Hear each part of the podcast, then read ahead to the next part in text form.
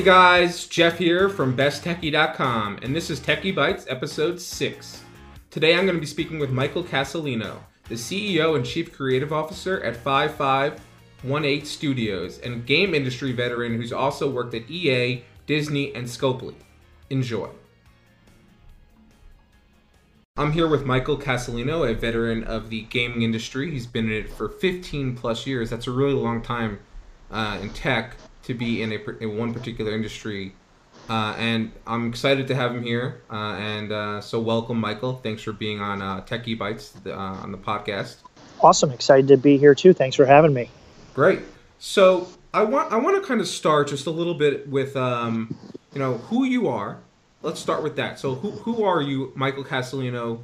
Uh, you, you've had a very interesting background. Talk a little bit about, you know, uh, you know how you, you know, who you are and, and what you've been doing. Sure. Uh, originally from uh, New Jersey. Uh, when I left New Jersey, I, I went down to school in Savannah College of Art and Design. Uh, was one of the first computer animation people in that in that major at that point because it wasn't a rather large school at that time for what it is now. Uh, mm-hmm. Graduated in 1998 with a computer animation degree. Uh, after I left there, I really wanted to focus more. I always came from traditional drawing. I, I just loved drawing since I was a little kid. Uh, I went to MTV and freelanced there for a little while.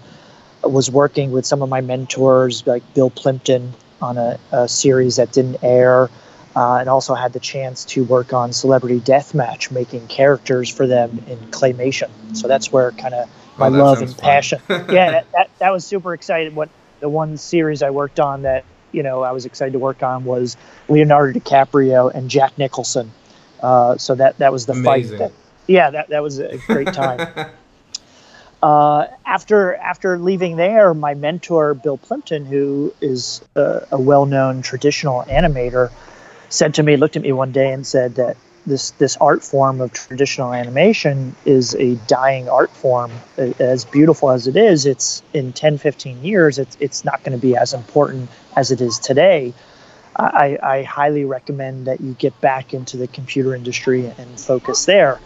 And my question to him when was, when he told uh, you that Michael, yeah. sorry, I, I just no, I was okay. curious. I was thinking out loud here. When you, when he told you that, what was your initial reaction? Did you did you say, "Oh, yeah, that seems like a good idea," or is that or is it more like, "I don't know, I kind of really like what I'm doing now." Uh, yeah, my, how did that my, play out in your head? Yeah, it's funny. My my initial because he's such a laid back, chill guy. I was like, "So, are you saying that I suck? Is that what? You, are you just trying to sit, tell me that? Is, that, is that is that what you're trying to tell?" He's like, "No, no, no, no, no. I'm not. I'm not telling you that. He's just like." he's like, look at the way the market is going. And, and that was even before you did market analysis or even data back then. It's just like he really helped me get where I was at today of just saying those simple words that this is a beautiful dying art form. You got to go work on computers. And I was like, really? He's like, yes. And that, and I took that to heart. And it was funny that night I went home. I was staying in, in Bricktown, New Jersey, traveling, commuting back and forth I saw a commercial for EA Sports and never noticed them before or anything. And I was like, that's I was like, that's where I'm gonna go timing. work. Yeah. And I was like, that's where I'm gonna go work. And I applied and, and that was my first computer gaming industry job down in Orlando, Florida, working at EA Sports. Wow. So that so yeah, so worked, that yeah, yeah. No, go please. No, so you've worked at EA Sports. Uh, you know, that was your first kind of real kind of computer gaming design job, as you just said. Um, you you worked on a number of different uh, projects there and games that people that pe- many people I'm sure they've seen a commercial on TV or if they're if they're gamers they definitely know about uh, these games. Tell tell me about some of the games you worked on while you were at EA. Sure. Yeah. I mean, I was at the the, the sports division down in uh, it's called Tiburon. Uh, was the studio in Orlando, Florida. There, uh, when I started, I was working on uh, right when we were doing PS1 for Madden. So I was working on Madden PS1, and then we wow. had a group of yeah, exactly right, like pixel pushing, and then um, we, had, we we had a group of people that transitioned from the PS1 to help support the the release of the PS2 when Madden was going to be a tentpole uh, release for the PS2, and and when you saw it when it came out, that was just groundbreaking at that time when Madden came Right. out on PS2. How, how big of the jump would you say that was from going from PS working on Madden for PS1 to PS like to PS2 like terms of the design and the and the and the actual graphics themselves?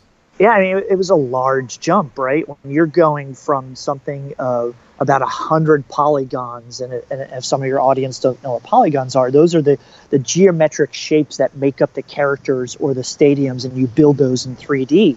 So being able to go Mhm. from a minimal amount of polygons to quadrupling, or even sometimes seven times as much, like the fidelity uh, that you could get of the characters, you actually knew what who a character was. You're like, oh my god, I know Right, that's there Jerry was some Rice kind of now. de- there was some Yeah, detail there. exactly. So, so the detail in the modeling, the detail in the texturing coming out, it's just like that's what really set, you know, where I saw gaming and what technology was going to be on that PS2, saying, oh my god, it's only continuing to get better and better from this point on. Right. So so that was the kick of that title, and then from that point on, started working on NCAA college football, uh, NASCAR, Tiger Woods. Um, well, another great project that was over there was it was the if you've you know if the audience is familiar, like EA Big was the big brand that they had with you know the snowboarding and stuff. So what they wanted to take something and say, how do we do EA Big and put the football? And that's where again we had a small group go over and start working on that and doing some r&d and at the end we came out with nfl street and that was a, just a huge Mhm. success for the little for such a little studio. Uh, and it, it set the brand and we created kind of an ip at that point of taking nfl street and, and really bringing it. And if you see it, it was just a fabulous time to work on that. Uh, and then nfl street 2 uh, our first non-gaming title that came to the studio that i was uh, working on, which was a pleasure with such a large team, was Superman Returns, uh, and the the Curse of Superman as well too did hit our studio. Game didn't do well, but you know it, we, we did everything we could, and we we feel like we did our best and then some with that game, and everyone was super proud of the, the outcome. Right. So so so you've worked on all these games at EA. Tell me. I mean, Yep. obviously EA is a very big uh, gaming uh, company. That you know they create you know hundreds of different uh, game titles and you know and stuff over, over probably thousands over the years all in. Exactly. Um, what what goes into what goes into you know uh, working with a team uh, on developing you know the the design and the graphics for uh, for a game at a company like EA. Yeah, I mean, it, it it's nice. You really have when you're working, and I'll just kind of just talk about like Madden football. It's nice because obviously Sure. you you have reference, right? You have the stadiums, you have the NFL teams, you have the coaches, so you already know what our bar is, and the bar at that point and where it's at today. If you look at Madden that it is today, it's like, oh my God, the, the stuff that you're doing now is so groundbreaking. It's just like how realistic can you you push these things to make that experience where that end user, the person behind that controller, feels like they are engulfed in part of that experience. So that's really what we wanted to do, and they're continuing to do that, which is great. Is make sure that you are part of that experience and getting in there and seeing the sweat coming down the players' faces and seeing the texture fidelity that you do of seeing all of a sudden, you know, you start off the game and everyone's so pristine, and by the end of the game, their uniforms are filthy dirty and there's grass stains got everywhere. grass stains, exactly. Yeah. Exactly. So it's really getting, you know, we tried to get realism as much as possible, but obviously with computers and stuff, it's hard. But really, what we wanted to sell is believability and people believing that they're in this experience. Right. So, so did you? I mean, I remember when I was a kid, back, you know, a couple. No, I'll just say a couple years ago. um, when uh, when um, when I would play with my friends on PS2, we'd play Madden, or on uh, you know, eventually moving to Xbox and, and so on. Um, some of the players, uh, kind of, you know, they some of them I feel like were more detailed than others. Um, I maybe I was just imagining that, but I it, did you ever got did you guys ever just kind of like fudge, you know, like certain details on players, like you didn't spend as much time on, let's say, someone who wasn't as as as important to the you know on the team, let's say their position was a backup or or you know just not someone you would typically get FaceTime with, uh, you know, when the, when they're watching TV or something. Yeah, I mean, I wouldn't can- say. Yeah, I mean, that, it's a yeah. I mean, that's a, a good point. I wouldn't say we wouldn't didn't spend as much time. You know, obviously we would dedicate, you know, and give 150 percent to all the stuff they were doing there. But as a business, you know, as much as it's creative and it's it's you know we want it to look visually stunning, but it's also a business, and we have to make sure that some of these key players are selling points, right? The cover boxes of who those cover characters are of Madden football or college football. Like, yes, maybe they have to be a little bit better, or some of their animations might be a little bit more unique than the secondary or tertiary players on the field. But I would say that at a level, they all did, you know, get the same love and dedication. But from a business side and from a selling point, we did have to push certain aspects to make sure things, you know, when you look at the cover art, it's like, damn, yeah, I, I, I, I want the Jerry Rice. Like, look at him, and then you look at the game, it's like, it's like, man, he looks just as good, right? That that is him. Right, right. And- It's like he actually, it, he, you know, his facial features in the game do kind do look like how he actually looks in real life. They're And- and if we-. E- Exactly. And if you have time, either at the end or if we do have time, I do have a funny story about Jerry Rice too. Sure, I'd love to hear that. Um, I want to fast forward a little bit uh, in your career. You ended up working at Disney for a while. Um, Yes. And you were the art director there. Um, Yes. Especially at Disney Interactive, and you worked on, you know, you worked on games like Where's My Water, Temple Run Oz, Tron, things like that. Some big name titles there. Uh, Yep. Especially, you know, uh, I want to talk a little bit about um, not, you know, we talked just now, obviously, about how what went into, you know, work wise. Um, but I want to talk about the transition, I guess, from from working on console based games, which you did mostly, I would say, at EA, uh, to, to, to starting to work more on um, uh, mobile games, like on Sure. iOS and Android, which you did at Disney and then also at Scopely um, Yep. as well. Yeah, I mean, it, it, you know, what's nice, it wasn't a really hard tra- transition because I think getting right into where I started in my career of, you know, low polygons, taking low tessellation and doing the modeling and stuff that we were doing for PS1 really helped leverage what mobile was at that point because mobile what it is now today we didn't we didn't have the the power of the devices that we had when I started working on mobile so I had to leverage a lot of those findings and everything that I already knew from working on early console games and say, okay, well, we have to keep the poly count count very low. We have to keep our textures very small. We have to optimize everything because you know performance has to work well on your mobile device. So It was like you were going back in time almost again. Exactly, Uh, exactly. So yeah. I mean, so it was a great experience. What was nice about that is because the people that we were getting on the team were, you know, I'll call them more next gen, right? So those are people from the next gen consoles, from this who were relatively new in the industry. When I'm like, okay, well, we're building out this character for for Tron, and we're doing Quorra, and she can only be 200 polygons, and they're like, what? Like, I don't have one million polygons I can work with. I'm like, I'm like, no. I was like, you got to make it look just as good as if you had a million polygons, but you only have 200. Um, so, and it was a real Tough challenge. It was it was a challenge Yeah. for a lot of the artists, which was great. They were up for that challenge. Um, so I think that leveraging that and and it was great helping mentor them as well too to kind of take their mindset of what they were already conditioned to work and how to work to rethink what they wanted to do.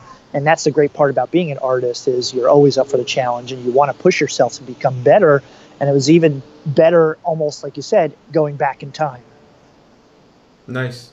I mean, I could certainly see that at being a, a, a shock, I guess, for some artists like that that came in that were used to working on some of the latest consoles, and they had, as you mentioned, mil- you know, millions of polygons that they could work with to to design with, and then just kind of having to step back in time to a time maybe they didn't even experience at, at all, or if they did, it was probably like, you know, kind of the later stages of, of that. Um, Yeah, and- or- and- and- and- or they were like five years old you know? Right exactly. Exactly um, so so let's talk about let's talk about being let's talk about being an artist uh, in this space a little bit so you obviously you've been in this business for a while but like we said 15 plus years that's an extremely long period of time not to make you feel old or anything yeah well you did a good Um, job thank you uh, um, what what kind of advice would you have? Would you give? You know, do you have for people who are looking to get into digital art? You know, graphic design, especially in the video game space. Um, you know, what kind what kind what kind of uh, what kind of advice do you have for those people? Yeah, I mean, I would say the biggest advice is just learn. Learn everything you can from everyone around you. You know, if if if you're in school you know, leverage the people around you who are working, right? Leverage your teachers and, and push yourself because with this industry, it just continues to grow and evolve. You know, the phones that we have today, the consoles that we have today are obsolete. And tomorrow they're just going to be advancing. And if you're not continuing to learn and grow that, that knowledge base, you're going to be left behind. You know, I have a couple stories where, you know, I've had artists who, when we were working and we transitioned from PS1 to PS2, you know, they wanted to stay on PS1 and we needed people to help support. And they were there for a couple of years. But then when we needed them to get on the PS2, they're just like, oh, wow, I, how do you use this 3D program? How do you use that? So it's just like, so it's like making sure you're always learning. And then when you're in school as well, too, those people that are around you, something I always tell, you know, artists and students and stuff like that, you know, always, you know, don't, don't cause bad blood with these people around you too because you never know the people to your left or right sitting at school could be the hiring manager or it could be someone that could put in a good review for you at a company because as big as this gaming industry is it's also very small and everyone knows everybody so just uh, some right. really good w- words of advice is you know no, no bad blood continue to learn and, and don't stop growing i definitely think that you know a lot of that also applies outside the industry as well it's certainly there's that's certainly you know great advice. You know, I I I've uh I've been in the tech space for a, a while, and and there's certainly you know I, I, I very rarely let's say try and and and burn bridges or, or, or um you know with people. Because it is it, it as big as the tech industry is you know there's always people that you run across again and again and again or potentially could run across again uh, you know, when you're looking to either do a partnership or looking for a job or what have you, it's it's always important to to try not to burn those bridges uh, and, and you know maintain kind of cordial relationships with people uh, across, along along the way. I, I, think that's I think that's definitely solid advice. yeah, exactly. And then also um, on the on the flip yeah. side of things, when you look at those people who are also sitting next to you at school, they're also your competition. So you have to be careful about that too, right? Because those people right. in that you're graduating, you're all graduating with the same degree, they're going to all be applying for those cha- same jobs. So that's why you always continue to learn, push yourself.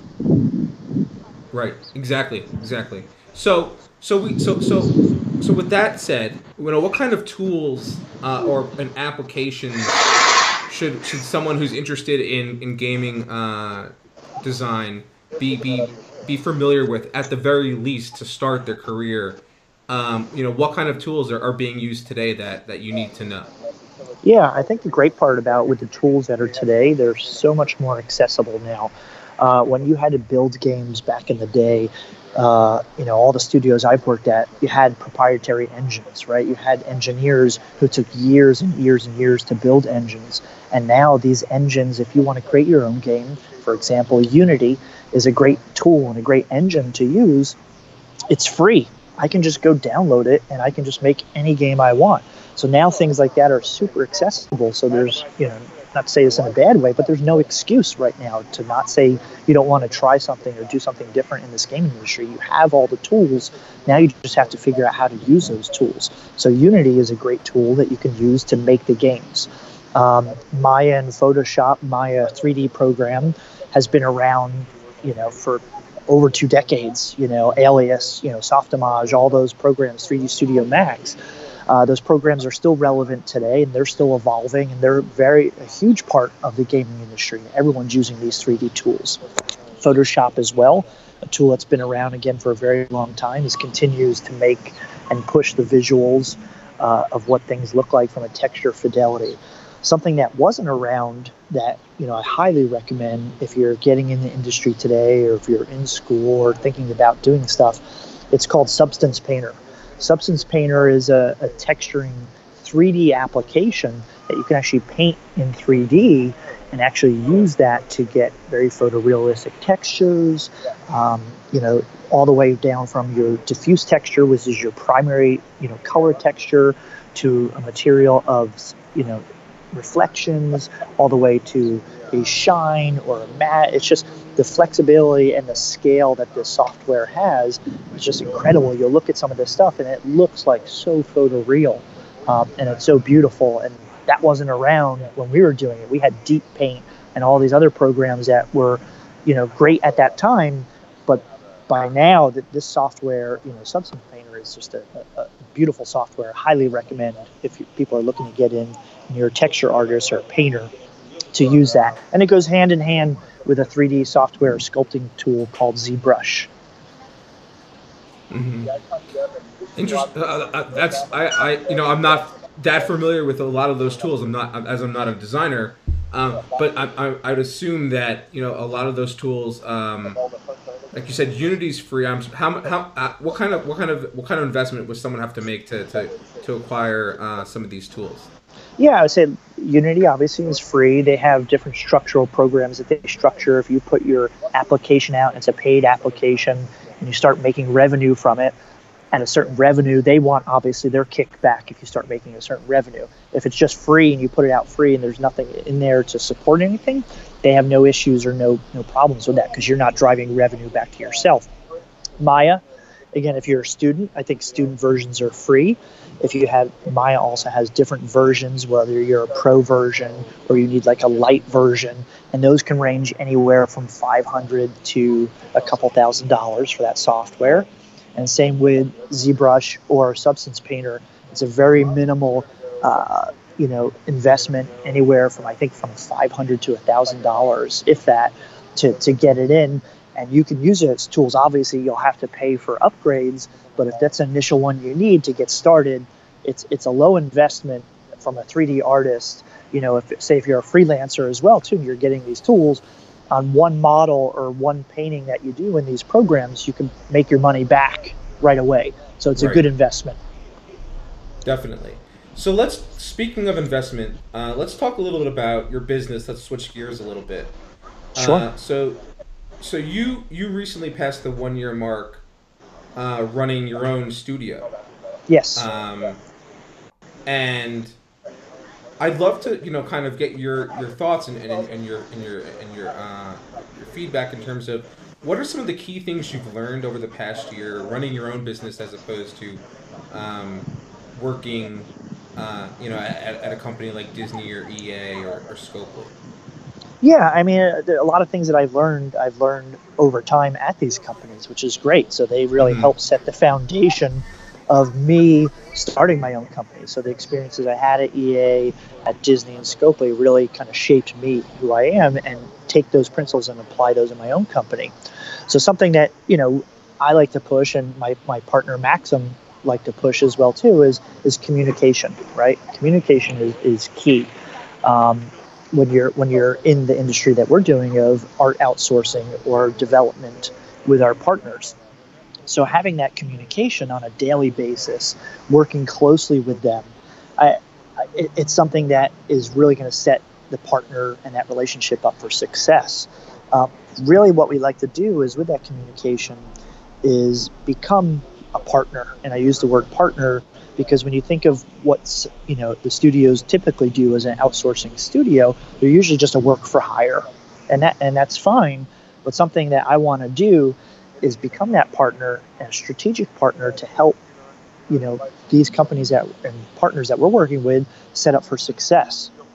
Because we're invested in that product we're passionate about what we're doing and it'll show in what in, in what we do. And then we're really being that true extension to their team rather than just a work for hire right? So if we are that extension we can help if they give us something. They're like hey can you do this? It's like hey well guys have you thought about this? Like because we have that experience. I've made games for a very long time.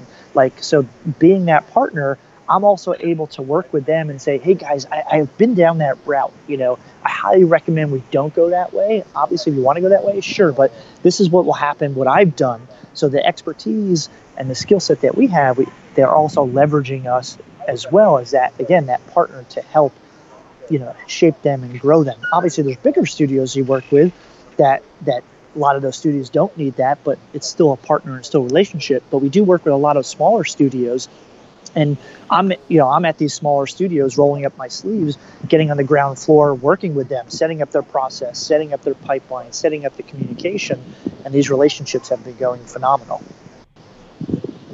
Awesome. So the, yeah, I mean, so those are really big yeah, parts. I mean, yeah, definitely. I, I having you know having run um, uh, most recently an analytics company called Kaya, uh, I can tell you that one of the key things you know that that I always focused on um, was communication as well, and, and that and that was communication not necessarily because we were um, you know a, a, partner that was building out a you know a, a game design, but because our customers were critical, um, as with any business, uh, to our success and making sure that they were getting the most out of the product and understood you know the analytics that we were providing to them uh, was key. So it was constant communication, especially early on when we were building out the product to make sure that you know that we were building out things that, that were useful to them. Um, and also based on our experience, you know, help, helping them things, the features that we rolled out, like we had this engaged visitor feature, um, allowing them, which basically told you how many people read or viewed a piece of content in its entirety, making yep. sure that they were getting the most out of that particular feature um, uh, was was obviously important. Um, so yeah, communication definitely is a key is a key element. I, I would agree with that absolutely. Um, and I, I want to talk, uh, you know, also about how, you know, you you you've been in this space for a while. You mentioned you kind of alluded to this before. You've seen a lot of different uh, things happen in this space uh, from from uh, from ideas that were you know taken that that were worked on to you know in game design or uh, things that have worked and haven't worked. How do you go about you know approaching a new creative project? Is do you have like a do you have like a like a checklist that you follow of things like like the way you approach it, or is it more like every kind of a project is, is slightly different? Yeah, I mean, I, I wish there was a method to, to the madness and everything worked out perfectly, but no, every, every project is different, you know. So, but normally we just have to understand what that project is. You know you start off brainstorming on that project. Again being that strategic partner with the studio and, and working collaboratively closely with them and brainstorming reference gathering getting your data early right? I think that's something that's a, a little bit different today is you know a, a lot in the mobile space and in the gaming space it's it's very data driven now. And we're getting this information like i said all the analytics to know what what these issues are. And it's also the same with art right? We have to do a lot of focus testing and ask your demographic these questions. We you know we need to just understand who our audience is uh, and we need to know what they want before making it. We can't just assume that we know best because the industry is not like right. that anymore.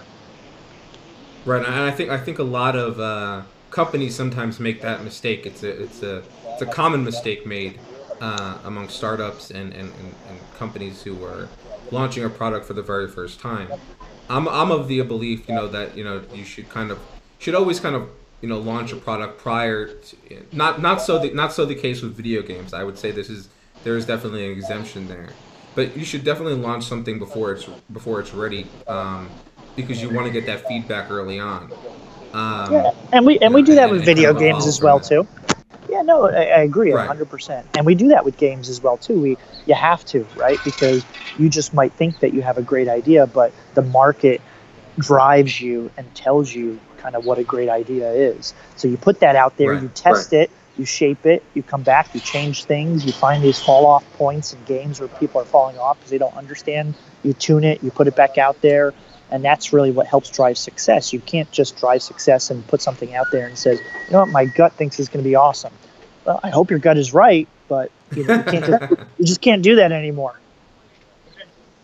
Right. That that would be a big, uh, big, big, a big mistake uh, to do that for sure. Exactly. Um, so, so you've obviously, as we, as we, as we talked about, been in the space for a long time. Um, how how how would you say that the digital art game kind of design space has evolved over the years, the 15 plus years you've been in this industry. And on top of that, who who's doing really great work right now? Who like who who do you look at from a game uh, studio perspective and say, wow, they're doing really great work? Yeah, I mean, I, I touched on it briefly already. You know, I think it's just like the way things are evolving is the like we were just saying is the ability to test, you know, talk, ask questions about artwork prior to just making it. You know, even when I was making Where's My Water, one of the you know is the most popular mobile game at that time. You know, comparable with mm-hmm. Angry Birds and Cut the Rope in, in 2004. You know, we made art with our gut, and luckily it paid off. But now we totally wouldn't have made that, right? When we were creating Swampy, you know, the character, we would have created multiple versions, hundreds of versions of Swampy, and put those in front of our audience and had them kind of look at it and vote and you know level testing and playing testing and, and, doing some QA. We did a little bit of that, you know, with, with Where's My Water, but the the way that I see that industry evolve evolve over these past 15 years is really understanding your audience now and really figuring out what they want and really making what's best for them. You know, one of my mentors said right. back, in the day when I was making artwork, I was just like, "Hey, do you, you know, do you like this?" He's like, "I like it, but are you making this for me?" I said, "What do you mean?" He's like, "You're, you're not making." And this was at, at Disney when I was working at Disney. I think it was a Hannah Montana game I was working on, and he's like, "Well, you're not making this game for me. You're making this for the 15 million girls who are asking this video game for Santa for Christmas. So make that mm-hmm. game for them. Don't make it for me." Right? So it's really understanding right. who your audience is. And that's how I think times have evolved, where we just used to make games and put the games out there and hope they were a success. If they didn't, you moved on to the next game. Now we have the ability to put the game out there, test it, get the analytics, get the data coming back, find out where it's not a success, tweak it and tune it, put it back out there, and keep going. And then eventually, if it's not just working all together, then you cut ties. But at least you know you did your due diligence to really test it. Back then, when you burnt it to disk, it was on disk and that was it. So right.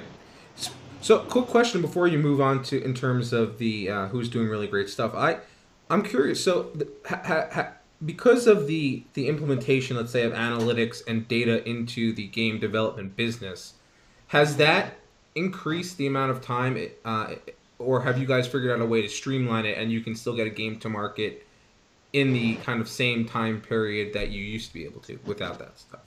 Uh, you know, it, it is a little bit different now. Uh, it does take a little bit longer because there's expectations now of getting these games out quicker because the, the especially on the mobile market, and there's how many hundreds of thousands of apps come out every month, right? So if you're not, you know, right. quick to market, you know, if you're not quick to market, then you, you will fail. Also, if you don't have hollow, empty pockets filled with cash and you can market that stuff too, you're also going to fail. So that's a whole different topic of discussion that we can have about marketing your games. But right. so yeah, no, it, you the expectations of game when you get a game from start to finish, it's roughly anywhere from 12 to 18 months.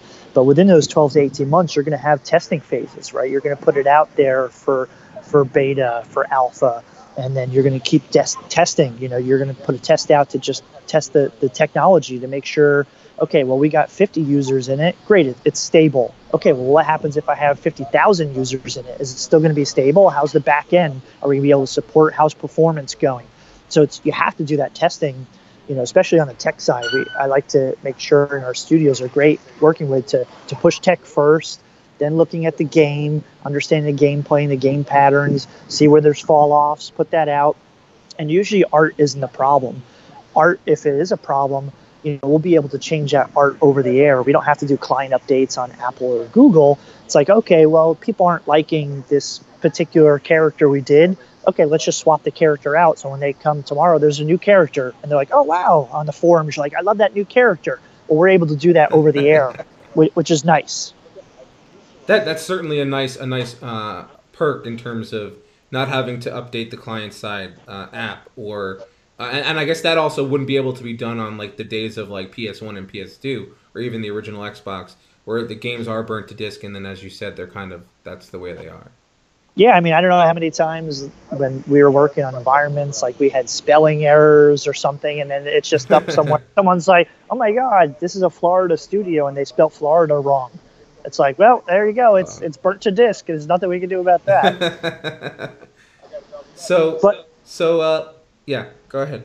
No, I was going to say to, to to your other question. I mean, some of the top studios that you know we're looking at right now, you know, from from a console side of thing, you know, if you look at like Respawn, what they're doing with with Titanfall, like uh, the artwork that they do is just phenomenal and, and beauty you know, Call of Duty, the, the, the stuff, the, the more cinematic. And, and I, I really think what they're doing now is, you know, all, all these companies, especially on the, console side of the really the next, next gen stuff that they're doing is, is really engaging their users and, and I think really pushing them to feel like they're part of this experience.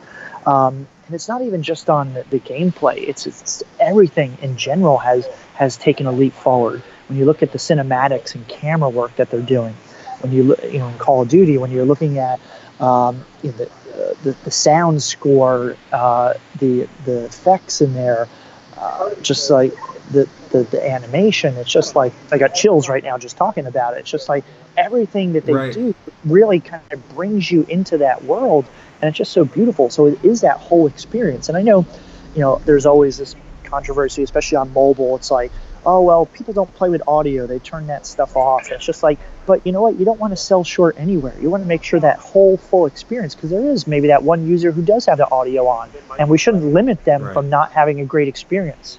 So you want to make sure and i think that's really what console is doing uh, of these larger studios of uh, you know what wargaming is doing on, on, on pc and, and for the next gen stuff.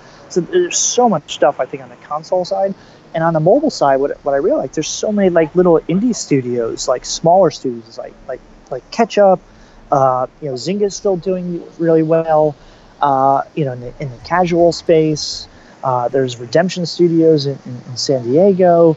I mean, there's so many people that are coming out now that you know the, the technology and the way they're pushing these games. It's hard to even say like who are you looking at? Because there's so much stuff up there that is so good. There's so much reference and and knowledge base that you can get from what people are doing that all these conferences that's why i love going to conferences seeing what these studios are doing. You know there's so many outlets for any of your, your new users or, or students like artstation you know there's a an outlet where people can put their artwork up and people can look and give critiques and feedback and you know so there's so many outlets that we didn't have growing up when we started in this industry to, to be expressive and, and social to share what you have and share your knowledge base. So it is really hard to say who's doing the top thing because there's so many people doing such great things. Right. No, I, I wholeheartedly agree in terms of the the, the, the, the, the, the quality of work that's out there these days is is impressive. Like I I've seen you know you see all those game trailers now like those are like a huge thing, and and it's like watching a movie trailer and like, I mean, it's like re- their quality is really good. Like they, yeah, they really spent people, a lot of time, like you said, on the cinematics and exactly. and, and, and, and the audio and everything. Yeah, it, it has to be that full package, and and all that stuff that you're talking about is all in-game cinematics. It's not anything that's pre-rendered or anything. That's all in-game engine stuff. And it's just like, oh my god, like like look at this and then i look at like I, I wouldn't even want to show my demo reel or portfolio when i got in this industry people would be like really you got in this industry with that it's just like, yeah. Plus, we couldn't find a VHS anyway, so that's fine. yeah, that that uh, yeah. I mean, that could that could cause cause some problems. So I want to hear that Jerry Rice story that you had. Um, oh, sure, before, sure. Before we get to our lightning round. Yeah, so my so my, my brother loves this story. So when I went to EA, like I you know I, I was a big sports guy. Like I love playing sports. I'm not a big fan of watching sports. Yeah, I am now, but back when I started off, all I cared about was drawing and stuff. So when I uh, went to EA, they're like, "Oh, you a big football fan?" I was like, "Yeah, I'm a big football fan," but I really wasn't a big football fan. But I definitely wanted a job. Um, so the first year I got there, I went to Madden Bowl. So they had the Madden Bowl in uh, New Orleans, I believe it was that year, and I'm you know sitting at a table, you know, and again, there's a lot of like celebrities come and stuff, and uh, that's fine, whatever so I'm sitting at this table and I was talking to this guy for like probably like 20 minutes and we're just shooting shit, just having a good time. And, you know, he was asking me a lot and he was asking me a lot of questions about the game. And I'm like, man, this guy's really interested in what I'm doing. So, he leaves, and my buddy comes up to him. Me, he's like, "Oh my, dude, you hung? Do you know who you were hanging out with for like 20 minutes?" I was like, "That's Jerry. That's this guy Jerry." He's just like, "No, just this guy Jerry. That was Jerry Rice." I was like, I was like Who, "Who's Jerry Rice?" Right? And it's just like, and I was like, "Well, that's probably why the guy didn't mind me. Like, I wasn't asking him anything about football. I wasn't talking to him about what he." You know, he said, you know, I was like, "Oh, do you play? Right. what It do was you probably do?" like it was probably like a, a refreshing experience for him. Yeah, yeah. I was like, oh, what do you do? He's like, oh, I play sports. I was like, oh, that's cool. You know, and then like that was it. That was the that's the, I think the only question I asked him. So my, my my brother is always like pissed at me. He's like, I can't believe you hung out with Jerry Rice and you didn't even talk to him. I was like, I did. We just shot the shit about like, hey, what are you doing here? You know. That's So- that's great. That's that's Yeah. awesome. Yeah, I hope uh, probably all your Um, list, all your listeners will probably be yelling at me right now. Probably get, getting bad reviews here. You, you and I'm guessing you didn't get an autograph then. No, no, no, no autograph. That's amazing. That's a good story. I, I like it. Even even though even though uh, you didn't know who he was, I I still like it. I think that's a good story. nice. Awesome. All right. Well, Michael, I, I really appreciate again you being on on on, on this episode. And um, the way we normally close it out Yep. is uh, we do this thing called the lightning round, which is a couple of different questions, this or that type style. You just pick whatever one. I, I read them off, and you pick as fast as you can whichever one you like better. There's Sure. no right. There's no wrong. Um, no one's gonna judge you. Uh, so whenever you're ready, let me know. Um, let's do it. All right, here we go. FPS or RPG? RPG, Star Wars or Star Trek? Star Wars, iOS or Android? iOS, Console or mobile gaming? mobile. And the most important question for all designers, Mac or PC? Mac. that's what I. That's what I, I. I was expecting that. I just wanted to make sure. I'm a Mac Yeah. guy myself, but but you know I figured we'd settle that once and for all. There we go. Let's do it. See if it was. It was lucky. I was waiting for a camera question, like Nikon or Canon. So Oh, which one do you prefer since you since you threw it out there? My girlfriend's a photographer as well. She's a I'm a- Nikon. she's a Nikon I'm a, girl though. I'm a, I'm a Nikon person. Nice. Yeah, one of the uh, I have a, another friend who's a commercial photographer. He's also a Nikon guy. That's how, how that's kind of how she got into it because um, well, the the S the digital SLR that I bought her a long time ago uh, was was a Nikon based on his his his recommendation. Um, so, Yeah, so I mean, I, they're, I, they're both great yeah. cameras, but you know, again, it's just a personal preference, and it's all about the lens anyway, right?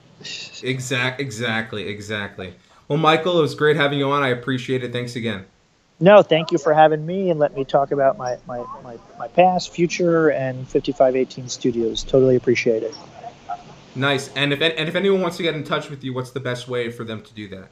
You can do that at contact at 5518studios.com or our website, www.5518studios.com.